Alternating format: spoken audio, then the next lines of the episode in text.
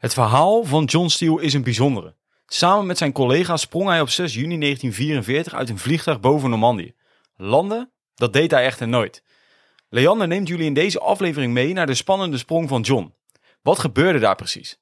In onze serie, het kwartiertje, nemen we jullie mee naar verhalen, veldslagen of gebeurtenissen die binnen de periode van onze series vallen. We zullen hierbij altijd een nadruk leggen op de onderwerpen die niet in onze huidige serie worden behandeld. Wij zijn Leander en Thijs. Leander is een geschiedenisenthousiasteling en ik ben een geschiedenisdocent en samen is onze missie om van jou een amateur-historicus te maken. Ben jij benieuwd naar de bovengenoemde vraag? Luister dan naar deze aflevering van de Geschiedenisreis podcast.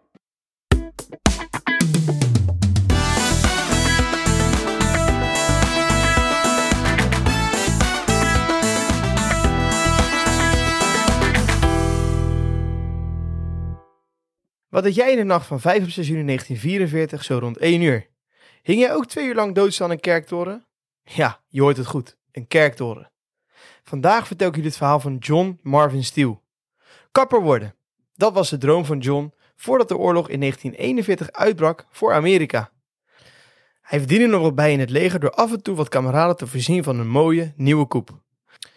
Tijdens de opleiding werd het 505e regiment van het 82e luchtlandingsdivisie waar John in zit getraind door Sobel, kapitein Sobel. Sobel stond erg bekend als een erg strenge kapitein die veel gebruik maakte van een berg. Niet zomaar een berg, maar de berg Currahee. Mooi omdat Currahee er alleen voor staat, betekent. Dit was een berg die binnen 15 minuten gelopen moest zijn. Deze was erg steil en ging ruim 500 meter omhoog. Deze berg staat in Georgia, in Amerika. Sobel beulde zijn studenten af als er iets in de uniform niet klopte, er studenten te laat waren of als er niet gehoorzaamd werd. John en zijn kameraden waren lid van de luchtlandingstroepen in het Amerikaanse leger. Een jaar voor de landingen in Normandië heeft hij gevochten in Sicilië. Niet geheel zonder kleerscheuren, want hij raakte hier gewond. In 1943 heeft Steele ook nog gevochten in Noord-Afrika. Steele vocht in Napels tot aan Salerno. Aan gebrek van ervaring hoeven we niet te twijfelen. 31 jaar oud en nu staat D-Day-programma. De nacht van 5 op 6 juni is aangebroken. De start van operatie Overlord is een feit.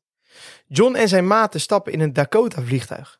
Met een lengte van bijna 20 meter en met 30 soldaten aan boord zouden zij gedropt worden in Frankrijk. Dit met nog 15.000 andere soldaten. Het doel hiervan is de weg vrijmaken voor de geallieerden die vanuit zee landinwaarts kunnen doorstoten.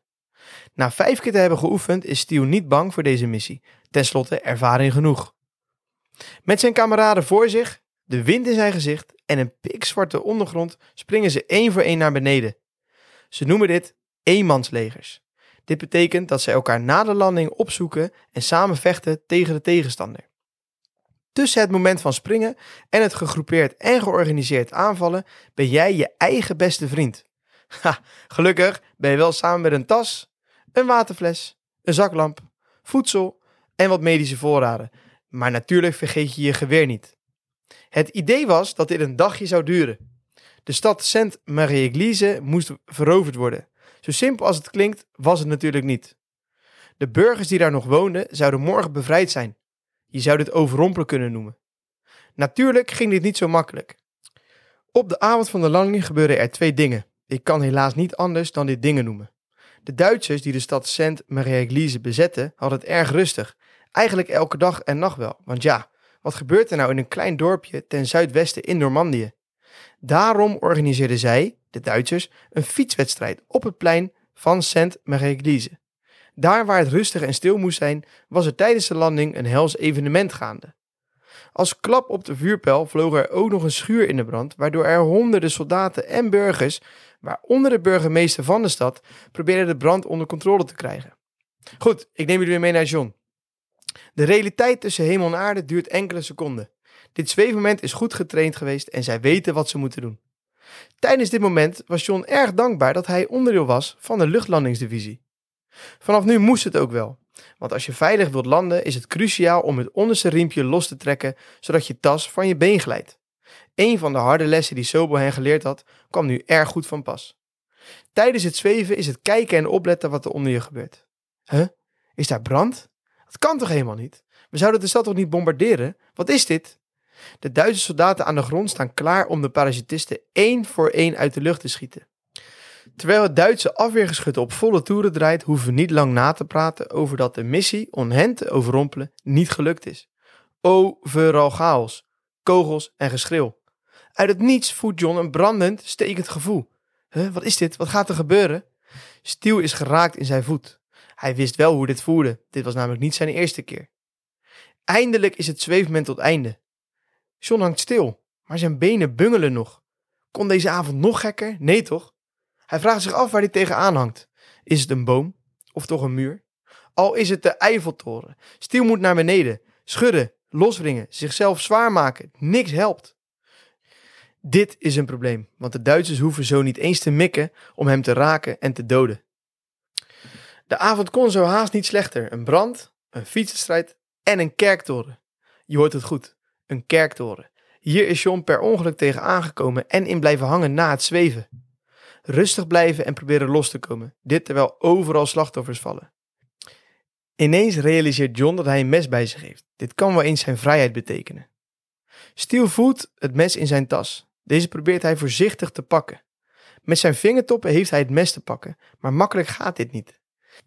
Net als je denkt dat er iets positiefs gebeurt deze avond, komt de volgende klap.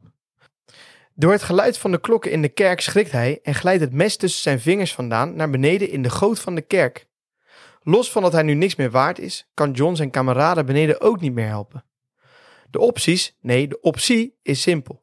Doen alsof je dood bent. Met zijn hoofd voorover gebogen hangt hij levenloos aan zijn parachute.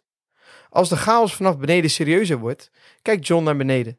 Daar ziet hij de Duitse militairen geen moment twijfelen om zijn kameraden dood te schieten. Stiel hangt nu ruim twee uur stil aan de kerktoren. Hij voelt wat getrek aan zijn schouders. John kijkt omhoog. Rudolf May en Rudy Escher, twee Duitse militairen, snijden zijn parachute los. John herkent de gezichten niet. Dat klopt, want het waren geen kameraden.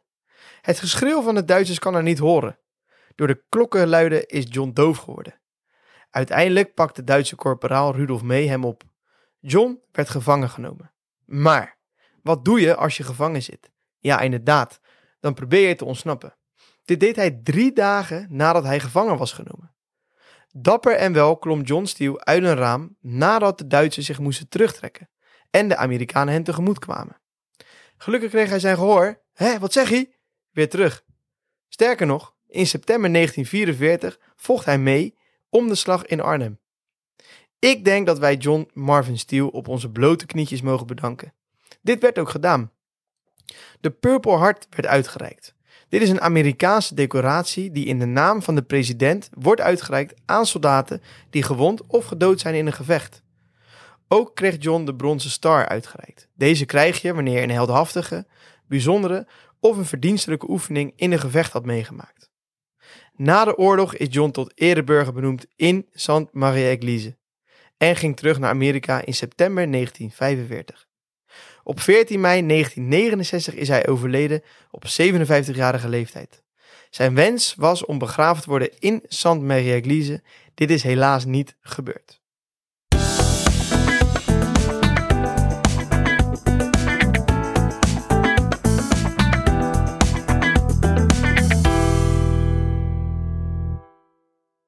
Op 14 september hebben wij onze De Geschiedenisreis Premium gelanceerd.